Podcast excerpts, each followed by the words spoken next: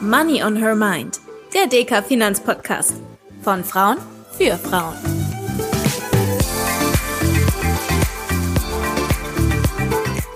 Hallo und herzlich willkommen zu einer neuen Folge von Money on Her Mind, dem DK Finanzpodcast für alle, die mehr zum Thema Geldanlage wissen möchten. Heute soll es um das große Thema Wertpapierkultur gehen. Wo stehen wir und wie sieht die Zukunft aus? Wie spart Deutschland und wie viele Menschen investieren schon? Und was hält überhaupt diejenigen zurück, die das noch nicht tun? Wir werden heute gemeinsam mit Dr. Christine Bortenlänger, geschäftsführende Vorständin des Deutschen Aktieninstituts und DK-Volkswirtin Dr. Gabriele Wiedmann einen Blick auf die aktuellen Aktionärszahlen werfen und sprechen darüber, warum immer mehr Frauen und auch junge Menschen die Börse für sich entdecken. Hallo und schön, dass ihr beide da seid. Ja, hallo ihr zwei. Hallo Christine, hallo Tanja. Christine, du bist geschäftsführende Vorständin des Deutschen Aktieninstituts. Vielleicht ist das nicht unbedingt allen Hörerinnen und Hörern schon ein Begriff. Was genau macht ihr denn da und wie sieht so ein typischer Tag für dich aus? Ja, also wir sind Fans der Aktie. Die Aktie hilft Unternehmen, sich zu finanzieren, ihre Ideen umzusetzen, Arbeitsplätze zu schaffen. Und auf der anderen Seite ist die Aktie ein ganz spannendes Anlageinstrument für Privatanleger, aber auch für institutionelle Anleger. Mein Alltag sieht so aus, dass ich äh, mit der Politik, aber natürlich auch meine Kolleginnen und Kollegen hier, dass wir mit der Politik im Gespräch sind, wie denn der Kapitalmarkt in Deutschland verbessert werden kann. Dazu treffen wir Menschen in Brüssel, in Berlin, sprechen über aktuelle Gesetzesvorhaben, aber wir schauen uns natürlich auch Studien an, was dazu beitragen kann, dass in Deutschland mehr Unternehmen an die Börse gehen und schreiben selbst solche. Genau, das war schon das richtige Stichwort. Ihr veröffentlicht ja unter anderem jedes Jahr die Aktionärszahlen. Was genau schaut ihr euch da an und warum ist das so wichtig, dass wir da immer ein gutes Auge drauf werfen? Ja, wir schauen uns an, äh, wie viel Menschen in Deutschland in die Aktie investieren, sei es, dass sie Aktien direkt kaufen oder ETFs kaufen, in denen Aktien verpackt sind oder Fonds. Und ja, jedes Jahr vergleichen wir, wie sich die Anzahl derer entwickelt. Und im letzten Jahr haben wir ein Rekordniveau erreicht, nämlich 12,9 Millionen Sparerinnen und Sparer in Aktien. Genau, das ist ja sehr erfreulich. Da schauen wir auch gleich noch ein bisschen genauer drauf. Und ich sagte ja auch eingangs das Stichwort Wertpapierkultur. Das ist ja ein sehr umfassender Begriff. Was genau kann man sich denn unter Wertpapierkultur vorstellen? Ja, wir sagen oft auch Aktienkultur dazu. Das ist, glaube ich, ein bisschen einfacher, weil bei Wertpapieren, es gibt ja ganz unterschiedliche Wertpapiere. Und das, was wir uns anschauen, wenn wir die Aktionäre und Aktionärinnen zählen, ist die Aktienkultur. Und das ist eine, ein, ein, eine Medaille mit zwei Seiten. Auf der einen Seite natürlich die, die ihr Geld anlegen in Aktien und auf der anderen Seite aber auch die, die die Börse nutzen, also möglichst viele Unternehmen, damit die Anleger auch ein breites Angebot haben, in das sie investieren können. Und wenn wir viele Unternehmen an der Börse haben und auf der anderen Seite viele Sparerinnen und Sparer in Aktien, dann kann man sagen, haben wir eine gute Aktienkultur in einem Land. Jetzt bin ich natürlich neugierig, wie es so um unsere Aktienkultur bestellt ist, weil du hast ja gerade schon gesagt, wir können uns eigentlich freuen, denn mehr Menschen als je zuvor haben sich ja im letzten Jahr erstmals an die Börse getraut. Und mich persönlich hat es auch so ein bisschen überrascht, weil es war ja doch ein relativ unruhiges Jahr. Woran liegt das? Ja, wir haben schon wieder vergessen, weil momentan gehen die Kurse ja quasi steil nach oben oder regelmäßig nach oben. Äh, Im letzten Jahr war es aber, wie wir so sagen würden, relativ bumpy. Die Kurse sind nach unten gegangen und alle haben eigentlich vermutet, dass jetzt äh, Menschen erschrecken und sich wieder von der Börse verabschieden. Aber das war nicht der Fall. Ich habe es ja vorhin kurz gesagt, wir haben 12,9 Millionen Aktionärinnen und Aktionäre gezählt. Und das heißt, jeder fünfte äh, und jede fünfte, also äh, wollen wir Frauen und Männer hier mal unbedingt gleich betonen, sind an der Börse engagiert. Äh, das ist sehr erfreulich. Und sie sind eben im letzten Jahr auch dabei geblieben. Das heißt, die Deutschen haben gelernt, dass es an der Börse auf und ab geht und dass das aber nicht schlimm ist, dass es sogar Chancen bietet. Denn wenn die Kurse runtergehen, dann kann ich auch mal günstiger kaufen. Und da können wir wirklich Dankeschön sagen an diese lange Niedrigzinszeit, die ja eigentlich nicht wirklich lustig war. Aber die hat dafür gesorgt, dass die Leute gemerkt haben, wir können nichts mehr mit Zinsen verdienen. Und dann haben sie auf die Aktien geschaut. Und Christine, das ist doch echt toll, dass dadurch, also durch diese Niedrigzinsen, endlich mal die Aktie auch ins Bewusstsein wieder gekommen ist und wir endlich wenigstens so ein bisschen mehr gewonnen haben in Sachen Aktienkultur. Absolut. Äh, es wurde auch viel mehr über Aktien gesprochen. Und es gibt natürlich auch ganz andere Möglichkeiten äh, im Internet über Podcasts, über Influencer äh, sich zu informieren. Und da haben die niedrigen Zinsen viel Gesprächsanlass geboten. Sprecht ihr gerade schon die niedrigen Zinsen an. Im Moment verändert sich das Bild ja so ein bisschen und man sieht, dass es auf ja, Tagesgeldkonten, Festgeldkonten, dass es da doch wieder ein bisschen höhere Zinsen gibt. Gerade wenn ich mich neu mit der Wertpapieranlage beschäftige und das Thema mir vielleicht noch so ein bisschen fremd ist, dann ist das ja durchaus verlockend. Aber die Aktie oder die Wertpapiere, die brauchen wir ja trotzdem noch, oder wie seht ihr das? Ich bin tatsächlich auch erschrocken, dass jetzt, wo wieder die Zinsen kommen, dass ich höre von den Sparkassen, von den Banken, dass wieder ganz viele Kundinnen und Kunden kommen und sagen, jetzt lege ich mein Geld wieder in so einem sicheren Tagesgeldkonto an. Da habe ich meine eineinhalb, zwei Prozent. Dazu möchte ich nur eins sagen. Erstens mal, die Inflation ist höher als diese festen Zinsen und sie wird höher bleiben. Das heißt, ähm, ich kriege noch nicht mal die Inflation ausgeglichen.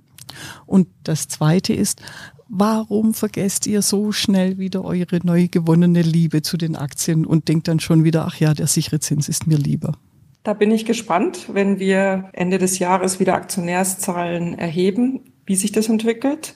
Wichtig ist das Argument mit der Inflation. Trotzdem ist es mir lieber, die Menschen nutzen für so ganz kurzfristige Anlagen diese Tagesgeldkonten. Dann gibt's nämlich immerhin, ich habe auch schon gelesen, dass es Institute gibt, die auch drei Prozent anbieten. Dann gibt's mehr als nichts. Die Lücke wird kleiner zur Inflation. Aber für die lange Frist kommt man an der Aktie überhaupt nicht vorbei. Wir haben jetzt gerade ein neues Renditedreieck äh, aufgelegt und zwar auf den MSCI World. Und da sieht man, wenn man 20 Jahre im MS, MSCI World gespart hat, die letzten 20 Jahre, hat man fast 10 Prozent Rendite bekommen pro Jahr im Schnitt. Da lassen sich dann zwischen ein und drei Prozent natürlich sehr viel niedriger angehen und da kommen ganz andere Ergebnisse raus, wenn man die Aktie nutzt. Also für die lange Frist die Aktie. Und das, was du gerade eben gesagt hast, Christine, das kann ich nur noch mal unterstreichen. Das haben Tanja und ich, wir beide ja schon öfters auch im Podcast geredet. Die Liquidität, also das, was ich sehr gerne und richtigerweise auf dem Tagesgeldkonto anlege, dieses kurzfristig angelegte Geld, was auch schnell verfügbar sein muss, bitte unbedingt auf solche Konten. Das hat am Aktienmarkt nichts verloren, weil ich da kurzfristig einfach zu viel Geld verlieren kann. Aber es ist eben nur für diesen Zweck mein Liquiditätspolster für die nächsten ein, zwei, drei Jahre, aber nicht für die langfristige Geldanlage. Da brauchen wir einen schönen weltweit gestreuten Aktienindex wie den MSCI World oder auch mal ein bisschen DAX dazu. Der ist ja auch weltweit eigentlich nicht wahr. Äh, wenn ich da kurz unterbreche, das sage ich auch oft, wenn die Menschen sagen, ha, weltweit anlegen, ich kenne doch äh, gar nicht so viel Unternehmen. Da zählt auch, dass unsere DAX-Unternehmen ja weltweit aktiv sind und insofern natürlich die Chancen nutzen, die sich in anderen Ländern ergeben, weil sie dort ihre Kunden haben oder dort äh, produzieren. Insofern kann man auch mit dem DAX ganz schön viel Welt erreichen. Jetzt schauen wir noch mal ganz kurz zurück auf die Zahlen. Was mich nämlich besonders gefreut hat, war, dass auch erstmals mehr Frauen ihren Weg an die Börse gefunden haben. Und das ist im Podcast ja so ein Thema, das uns immer wieder bewegt. Wir möchten sie gern bei dem Weg an die Kapitalmärkte unterstützen. Und im letzten Jahr haben mehr Frauen als Männer zum ersten Mal investiert. Warum würdet ihr sagen, entdecken auch wir Frauen die Börse immer mehr für uns? Ach, ich glaube, da hilft tatsächlich dieses da breit in der Bevölkerung drüber sprechen. Also man kann einfach mehr nachlesen, man kann Podcasts hören, man kann Finfluencerinnen hören. Ähm, ich glaube, das Thema ist insgesamt weiblicher geworden. Und dann sagt man ja auch, ähm, dass Frauen lieber etwas sicherer anlegen. Und ich glaube, die regelmäßige Kommunikation darüber, welche Ergebnisse sich bei regelmäßigen, langfristigen Sparen in Aktien erzielen lassen, überzeugen eben glücklicherweise auch Frauen. Und das ist auch ganz wichtig, dass Frauen auch eben für sich selbst vorsorgen, gerade Altersvorsorge. Und äh, insofern glaube ich, ist einfach diese viele drüber reden, berichten, informieren, äh, niederschwelligere Angebote, das war der Grund, vermute ich, warum Frauen sich jetzt auch mehr trauen. Es wäre echt toll, Christine, wenn du damit recht hast. Also wenn wir alle, die wir ja auch für dieses Thema einstehen und, und viel dafür tun, wenn das wirken würde, Frauen und Finanzen dieses Thema, was jetzt überall bespielt wird. Dazu kommt aber wahrscheinlich auch noch mal ein weiteres, nämlich es geht ja immer weiter mit, mehr Frauen sind berufstätig, junge Frauen fangen auch an, sich zu überlegen, was sie mit ihrem Geld machen. Sie haben das selbst zur Verfügung. Also auch das dürfte ein Baustein sein, dass wir Frauen mehr Geld haben und damit auch mehr mit unserem Geld machen möchten und dank mehr Aufklärung dann auch endlich Rendite stärker langfristig sparen. Genau, wir möchten mehr für unser Geld machen, aber wir haben trotzdem ja auch noch einen ganz schönen Aufholbedarf. Nur ein Drittel der deutschen Anlegerinnen und Anleger ist ja weiblich. Was braucht es denn deiner Meinung nach, Gabriele, um noch mehr Frauen für Wertpapiere gewinnen zu können? Ich war jetzt gerade wieder ein bisschen unterwegs bei Sparkassen und habe mit, mit Frauen geredet. Und ich weiß, bei uns Frauen ist dieses Sicherheitsbedürfnis, was du, Christine, vorhin auch schon mal angesprochen hast, das ist größer. Wir haben das wahrscheinlich von Natur aus. Und wir haben immer noch den Eindruck, dass da so ein großes Risiko ist bei Aktien. Und dafür liebe ich die Rendite-Dreiecke vom Deutschen Aktieninstitut, dass sie uns zeigen, schon ab einer relativ kurzen Mindestanlagedauer habe ich schöne Renditen, habe ich kaum noch ein, ein Verlustrisiko. Das kriegen Frauen jetzt immer mehr mit. Und damit machen wir ihnen Mut. Und ich mache auch selbst immer wieder Mut mit der Aussage, Leute, solange die Weltwirtschaft im Durchschnitt wächst, werden Aktienkurse im Durchschnitt steigen, weil die Unternehmensumsätze und die Gewinne im Durchschnitt steigen. Und wenn ich diese Botschaft, wenn wir es schaffen, diese Botschaft an Frauen weiterzugeben, dann werden die auch noch mehr Mut haben. Und dann kommen wir weg von dem Drittel hin zur Hälfte. Mindestens, oder? Ich habe mal ein ganz tolles Beispiel, äh, weil du, Gabriele, die Renditedreiecke zitierst. Ähm, wir werden in diesem Jahr 2023 70 Jahre alt, das Deutsche Aktieninstitut. Und deshalb haben wir ein Renditedreieck, eine Sonderedition aufgelegt ähm, für 70 Jahre äh, Rückschau. Und ähm, da ist rausgekommen, wenn man einer Frau, die vor 70 Jahren geboren wurde, ein Geburtsgeschenk gemacht hätte von 250 D-Mark waren das damals noch. Jetzt rechne ich mal so über den Daumen um und sage, das sind 125 Euro gewesen. Dann würde sie jetzt, sie wäre in Rente, über ein Vermögen von fast 50.000 Euro verfügen. Eine Einmalanlage, also ein Geburtsgeschenk wow. von 125 Euro einmal in die Aktien angelegt, breit dann hätte sich das über die Jahre auf fast 50.000 Euro summiert. Und das ist doch, äh, da muss man sich eigentlich überlegen, dass wenn man jetzt äh, Tante oder Onkel wird oder eigene Kinder bekommt, dass man so ein Geschenk so einsetzt, weil man dann ganz viel macht für die Altersvorsorge eines solchen Kindes. Oh ja. Jetzt hat Christine ja vorhin schon gesagt, dass das letzte Jahr so ein bisschen bumpy war. Wir haben viele neue Anlegerinnen gewonnen. Ähm, trotzdem gibt es aktuelle politische und wirtschaftliche Ereignisse, die einem vielleicht besonders als unerfahrenere Anlegerin so ein bisschen Sorgen bereiten können. Werden die sich jetzt wieder zurückziehen, Gabriele, oder was denkst du, wie wird sich das weiterentwickeln? Das ist jedes Mal aufs Neue, in jeder einzelnen Krise die große Angst, dass wir Menschen es nicht gelernt haben in den letzten Krisen, dass jede Krise wieder vorbeigeht und dass es danach wieder aufwärts geht.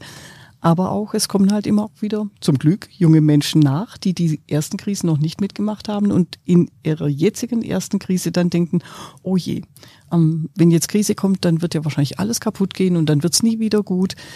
Auch das habe ich den Eindruck, das ist unsere gemeinsame Aufgabe und Christine, Tanja und ich, wir drei, wir stehen auch dafür, dass wir sagen, und wenn ihr eure erste Krise erlebt, liebe Zuhörerinnen, liebe Zuhörer, dann denkt auch daran, Krisen kommen und sie gehen wieder. Und es geht immer um den langfristigen Trend. Und der langfristige Trend lautet, solange in der Welt die Bevölkerung wächst, solange wir technischen Fortschritt haben, solange immer noch ganz viele Länder großen Aufholbedarf haben, werden wir zunehmenden Wohlstand, Wirtschaftswachstum und im Durchschnitt steigende Aktienkurse haben. Krise hin, Krise her. Ja, und man darf nicht vergessen, wir erklären ja immer wieder, langfristig dabei bleiben, regelmäßig sparen. Das heißt, wenn ich Monat für Monat einen bestimmten Betrag und wenn es nur 20 oder 50 Euro sind, anlege und die Kurse sich nach unten bewegen, dann kaufe ich eben auch mal günstiger und bekomme mehr Stück von Aktien. Und insofern, ähm, wenn die dann wieder steigen, profitiere ich besonders davon. Das heißt, man sollte sich nicht nur freuen, wenn die Kurse hochgehen. Das ist natürlich erstmal gefühlt toll, sondern manchmal ist auch ganz gut, wenn die mal wieder ein bisschen runterkommen. Auf lange Sicht zählen die Durchschnittskurse, mit denen man einsteigt und zählt natürlich die große Entwicklung des Marktes. Und das sieht man schon. Und insofern kann ich auch nur unsere Renditedreiecke empfehlen. Es gab ja ein paar Krisen, die wir alle miterlebt haben, um 2000 rum, um 2008. Und man sieht trotzdem, sind viele, viele grüne Felder auf diesem Renditedreieck. Wir hatten gerade ja schon das Thema Wissensvermittlung. Man sagt uns Frauen ja, wir hatten es gerade eben schon nach, dass wir großen Wert darauf legen, dass wir ein Thema erst richtig gut verstehen können, bevor wir tätig werden, beispielsweise bevor wir mit dem Investieren beginnen. Warum würdet ihr meinen, haben wir uns da so lange schwer getan? Lag das wirklich nur am fehlenden Informationsangebot? Zum einen, wir Frauen waren lange Zeit nicht diejenigen, die sich um Finanzen kümmern sollten. Das wissen wir, das stand schon mehr oder weniger in den geschriebenen und ungeschriebenen Statuten in Deutschland. Also war nicht unser Thema. Wir hatten weniger die Verfügungsgewalt übers Geld, wir hatten im Durchschnitt weniger Geld. Deshalb haben wir uns auch wenig um die Geldanlage gekümmert. Und da ist jetzt einfach ein großer Aufholbedarf. Da sind wir dabei. Ich habe den Eindruck, wir Frauen lernen da ganz viel dazu. Wir kümmern uns inzwischen auch drum. Aber wir müssen natürlich auch noch viel aufholen. Ja, und gerade wenn man wenig Geld hat, ist das nämlich so ein Vorurteil, das du äh, mit zitierst, Gabriele. Dann heißt es immer, ach, äh, Aktien sind nur was für Reiche. Ist eigentlich genau umgekehrt. Wenn man wenig Geld hat, ist es besonders wichtig, dass es eine gute Rendite, einen guten Ertrag gibt auf das Geld, das man anlegt. Und es ist auch wirklich wichtig, sich drum zu kümmern. Also man sollte es nicht nach hinten schieben, sondern so möglichst früh und auch mit kleinen Beträgen anfangen und es gibt eben viele Informationsangebote und ich glaube, ähm, da können wir viele alte Zöpfe abschneiden und sagen, wir schauen jetzt ganz anders nach vorne. Es ist nicht mehr so teuer wie früher, äh, Aktien zu kaufen. Die Ordergebühren waren viel höher, die Depotgebühren waren viel höher. Es gab keine ETFs, also es gibt viel mehr Möglichkeiten heute mit kleinem Geld regelmäßig breit anzulegen. Und was du da eben gesagt hast, Christine, das kann ich nur unterstreichen. Eigentlich sind Aktien zuallererst für diejenigen, die nicht so viel Geld zum Anlegen haben, weil sie mehr Rendite im Durchschnitt über die lange Frist versprechen. Tolle Aussage. Jetzt bin ich natürlich neugierig, Gabriele. Von dir haben wir schon das ein oder andere Mal äh, aus deiner Vergangenheit gehört. Was war denn eigentlich eure erste Aktie, beziehungsweise könnt ihr euch da überhaupt noch dran erinnern, dass ihr das erste Mal Geld angelegt habt? Und tatsächlich, damals war ich noch arm, so am Ende der Schulzeit. Ich hatte fast kein Geld und dieses fast kein Geld habe ich in ein paar relativ große Blue Chips, also aus dem DAX 30, zwei, drei Werte investiert. Ähm, und das war eine interessante Erfahrung, war aber nicht durchgängig gut, das muss ich ehrlich zugeben. Es ging auch mal ganz gewaltig nach unten.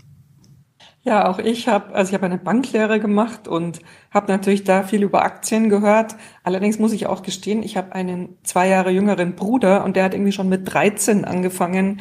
Äh, man durfte mit meiner Mutter, die war damals äh, schon relativ selbstbewusst und hat sich um ihre eigenen Finanzen gekümmert und durfte mein Bruder immer mitgehen und den haben immer Aktien wahnsinnig interessiert. So, dann habe ich eine Banklehre gemacht und dachte, nee, da ist wirklich spannend, probiere ich auch und äh, habe dann einen Laserhersteller Rufin Sinar habe ich äh, gekauft, weil das klang alles so gut. Aber ich habe auch gehofft, dass man so ein bisschen wie wetten, dass man da gleich ganz großes Geld verdient. So war das nicht.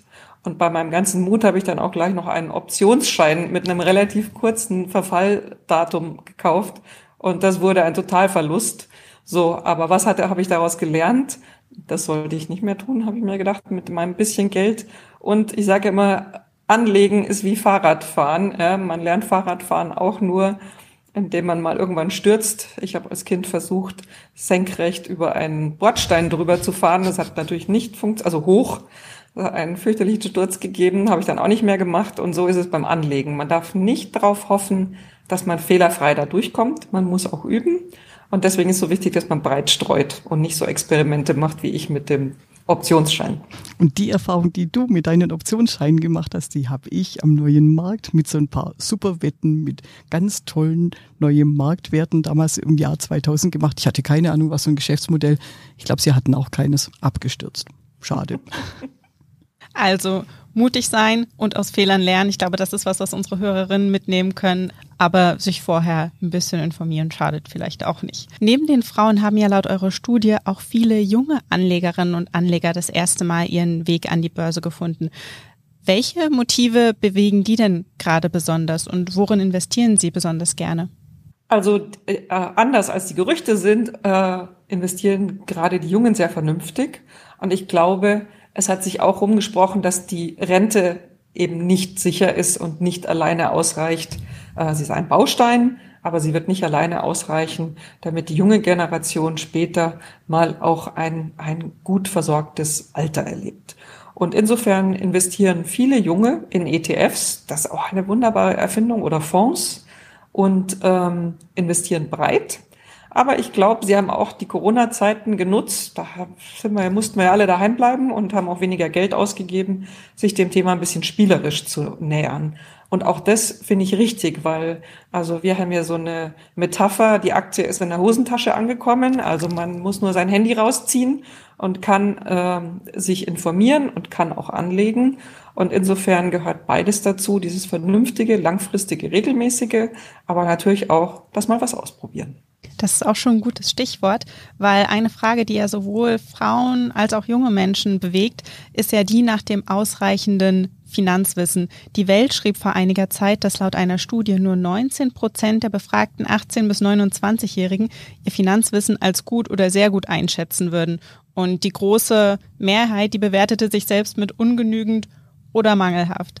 Ein Grund dafür ist sicherlich auch, dass Schulen nicht unbedingt Fokus auf das Thema Finanzbildung oder Wirtschaft legen. Gabriele, was würdest du denn sagen, was ist ein guter Startpunkt, um sich zu informieren und wie viel Finanzwissen ist denn überhaupt notwendig, um mit dem Investieren loszulegen? Vielleicht müssen wir da auch mal kurz nochmal die Schulen so ein bisschen in Schutz nehmen, weil Schulen können in der begrenzten Zeit ja auch nur relativ allgemein bilden. Konkretes Geld anlegen können die nicht machen. Und ich glaube, eine Lehrerin oder ein Lehrer würde auch niemals sagen, liebe Schülerinnen, liebe Schüler, fangt doch zuerst mal an mit breit gestreuten Aktienfonds. Ähm, wer weiß, was die da für Ärger kriegen würden. Aber ähm, am besten ist es wirklich, wenn wir Eltern, die Eltern, die Tanten und Onkels, Freunde, Verwandte für die Kinder schon anfangen, breit gestreute Aktienfonds zu kaufen. Und wenn die Kinder sich dann irgendwann hinsetzen und sagen, oh, guck mal, das hast du für mich gemacht und so viel ist daraus geworden. Ich sage ja nur das Deutsche Aktieninstitut und seine letzten 70 Jahre, was aus 125 Euro wird. Und wenn die ältere Generation für die Jungen investiert und dann sagt, guckt mal, so funktioniert das, dann ist da auch keine Scheu mehr. Und am Ende muss ich ja gar nicht viel wissen. Ich mache ja nur Investitionen in breit gestreute Aktienfonds, am besten noch weltweit. Und da kann ich gar nicht viel falsch machen. Ja, das möchte ich unterstreichen. Ich möchte aber auch äh, unterstreichen, dass die Neugier der Kinder hilfreich ist. Also ich glaube, es gibt einfach viele Kinder, die sagen, oh, ich möchte mal reich werden oder die finden Geld erstmal spannend, weil da kann man was damit kaufen, da kann man auch äh, sparen und sich auf etwas freuen. Und ich glaube, wenn man, wenn wir damit auch spielerischer umgehen, und da haben wir in Deutschland sicher Nachholbedarf, Geld ist ja oft ein Tabuthema und ich habe selbst sehr gute Erfahrungen damit gemacht, meinen Kindern ganz genau zu erklären, was ich verdiene, wie viel davon monatlich für Miete, Nebenkosten, Urlaubsplanung, ganz normale Dinge, die man für die Schule kaufen muss, Lebensmittel, was da so alles ist, ausgibt und was dann übrig bleibt und wie man eben am besten spart. Und da ist das Gespräch in der Familie sicher wichtig, aber es gibt auch viele Eltern, die sagen, oder oh, fühle ich mich selbst nicht kompetent. Und insofern möchte ich die Schulen ein bisschen auffordern und sagen, nehmt doch mutig, ihr könnt euch ja äh, Gastredner sozusagen einladen. Es gibt so viele Eltern, die was berichten können und äh, nehmt es mit auf, weil Finanzkompetenz ist einfach auch Alltagskompetenz. Jeder braucht ein Konto, jeder bekommt Gehalt, jeder muss irgendwann sparen, Versicherungen abschließen. Und da fordern wir auch die Politik in Berlin sehr stark auf, so eine ja, äh, Agenda für Finanzwissen aufzulegen. Und ich hoffe doch, dass wir da in den nächsten Jahren auch erfolgreich sind und sich was bewegt. Und wenn wir dazu es dann noch schaffen, dass es in Freundeskreisen von jungen Menschen hip wird, dass man über Geldanlage redet und über, auch übers Geld insgesamt verwalten, auch Schulden machen und nicht machen, dann haben wir wirklich viel geschafft. Schule kann den Anstoß geben, in Freundeskreisen reden wir, in der Familie reden wir Und dann wird es hoffentlich auch nochmal deutlich besser, dass wir uns sicherer fühlen beim Geldanlegen. Wobei ich ja glaube, dass wir auch da auf einem ganz guten Weg sind, weil zwar auch erst seit ich bei der Bank arbeite, aber bei uns ist das bei den Mädelsabenden tatsächlich zum Thema geworden, dass wir uns auch über solche Sachen wie VL sparen und was macht ihr denn für die Altersvorsorge äh, mittlerweile unterhalten. Und viele junge Menschen sagen ja auch, dass die Hauptinformationsquelle für sie zum einen die Familie ist, aber eben auch Freunde und Bekannte. Und wenn ich mit denen nicht drüber reden kann, vielleicht auch die Finfluencer, die Christine vorhin schon angesprochen hat. Während meines Studiums war es noch so, dass sich hauptsächlich die männlichen Kommilitonen darüber unterhalten haben, worin könnten sie denn jetzt mal noch schnell investieren. Bei uns Mädels war das damals noch kein Thema. Was denkt ihr denn, warum fällt uns das noch so schwer, darüber zu sprechen? Ja, ich, Tanja, bin bei dir. Ich finde, das fällt gar nicht mehr so schwer, wenn ich auch äh, mich umhöre, wenn man mal im Restaurant sitzt, alleine vielleicht einen Kaffee trinkt und so zuhört, was an den Nachbartischen gesprochen wird, dann wird das Thema aufgegriffen und ähm, ich halte es gar nicht mehr für so ein Tabuthema oder Langweilthema, sondern es tut sich ja viel und es wird drüber gesprochen. Also weiter so kann ich nur sagen. Und wenn ich aber so im Durchschnitt mir anschaue, vielleicht ist, ist, vielleicht ist da Klischee dabei, aber ich glaube, da ist auch viel Wahrheit drin. Wir Frauen sind ja doch eher diejenigen, die für die Gruppe sorgen, für das Soziale und Geld gilt nicht als sozial und gemeinschaftsstiftend. Und wahrscheinlich ist das schon auch mit ein Grund dafür, dass wir Frauen tendenziell nicht so gerne und so viel übers Geld reden. Wenn wir es schaffen, die Kurve zu kriegen und sagen, wie sozial ist das, wenn wir über Geld reden, wir machen was aus unserem Geld und haben damit in unserem Leben auch weniger Stress, weil wir genug Geld haben, dann ist auch das ein soziales Ding, was uns Frauen gut tut. Am Abschluss habe ich ja noch eine kleine Schnellfragerunde für euch vorbereitet. Ich würde nämlich gerne eure Meinung zu einigen Vorteilen oder Statements in Sachen Geldanlage hören. Und ich glaube, eins davon, Christine, hattest du vorhin sogar schon angesprochen und das ist auch direkt das erste, nämlich Aktien sind nur was für Leute mit viel Geld. Absolut nicht, genau. Aktien sind gerade etwas, also etwas für alle. Aber Aktien sind besonders wichtig für Menschen, die nicht so viel Geld haben, weil sich da eine hohe Rendite besonders vorteilhaft auswirkt. Und die haben Aktien eben, wenn man im Schnitt mit ja, sechs bis zehn Prozent Rendite rechnen kann, dann sind Aktien eben ganz weit vorne und ein sehr spannendes Anlageinstrument. Es geht nicht um reich oder arm, sondern es geht um langfristig oder kurzfristig. Und langfristig bringt's die Aktie. Ausrufezeichen. Passt vielleicht direkt zum Thema. Wertpapiere sind mir zu riskant. Klar ist da Risiko bei Wertpapieren. Risiko heißt ja Schwankungen. Aber Risiko heißt eben auch Chance. Und wenn ich diese Chance nutze, habe ich eine höhere Renditeaussicht. Ich muss nur die Schwankungen aushalten und lange genug durchhalten. Ja, und auch differenzieren. Es gibt verschiedene Wertpapiere. Die einen bringen Zinsen, wie die festverzinslichen Wertpapiere. So, wenn sich die Zinsen ändern, ändern sich aber da auch die Kurse. Und Aktien bringen Dividenden, die können auch mal ausfallen, aber in der Regel werden sie bezahlt und die Kurssteigerungen helfen für eine Rendite. Also ich glaube, man muss das Risiko auch beziffern können. Und äh, immer dann, wenn man die Fußangst hat, ist schlecht, aber wenn man genau weiß, was das Risiko ist, dann kann man es auch managen das nächste Vorteil. Das Geld, das ich anlege, ist langfristig gebunden und ich komme nicht ohne weiteres an meine Ersparnisse. Ja, das ist natürlich bei den Aktien äh, der große Vorteil. Ähm, wir sagen, man soll Aktien mit einem langfristigen Horizont anlegen, aber trotzdem kann ich sie jederzeit über die Börse verkaufen, ETFs, Fonds oder auch Einzelaktien. Und wenn ich wirklich ganz dringend Geld brauche, komme ich dran. Und ja, das ist der Vorteil der Aktie, die ist eigentlich immer liquide. Ich kann das nur unterstreichen. Wenn ich den Verlust aushalte, und das mache ich im Notfall gerne, dann komme ich jederzeit an mein Geld, wenn ich in Aktien investiert habe. Und wenn ich breit gestreut angelegt habe, dann kann ich vielleicht sogar mit Gewinn kurzfristig realisieren. Das ist über die Hoffnung, genau. Das stimmt. Und dann das Letzte. Besser nur einmal anlegen, als regelmäßig in Wertpapiere sparen. Lustigerweise hat mein Kollege da mal gerechnet und wenn ich jetzt schon viel Geld habe und ich investiere heute in einem steigenden Trend, ist es tatsächlich sogar eine gute Idee, jetzt auf einen Schlag anzulegen. Aber Vorsicht, man hat da ein bisschen komisches Gefühl, deshalb lieber regelmäßig, allein schon, weil ja das Einkommen auch regelmäßig kommt und regelmäßig sparen ist immer am besten in schwankenden Märkten. Kann ich nur unterstreichen. Gibt es nichts hinzuzufügen. Genau, und dann stellt sich auch nicht die ewige Frage nach dem richtigen oder falschen Einstiegszeitpunkt. Das ist noch ein ganz wichtiges Thema, weil das ist ja nochmal unabhängig von einmal oder regelmäßig anlegen. Es gibt nicht den richtigen Einstiegszeitpunkt. Das Einzige, was man falsch machen kann, ist nicht anzufangen. Jeder andere Zeitpunkt ist gut. Das stimmt. Abschließend würde ich ja gerne von euch beiden noch wissen, welche Erwartungen ihr in den nächsten Jahren in Sachen Aktienanlage habt.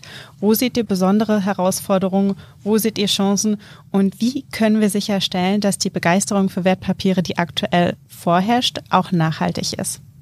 Also ich bin sehr positiv gestimmt, unter anderem, weil in der Regierung auch die Aktienrente Zurzeit wird sie in der Diskussion auch Generationenkapital genannt, diskutiert wird. Und das ist eine große Chance, dass wir an andere Länder anschließen und aufschließen können, in denen heute schon eine Aktienrente existiert.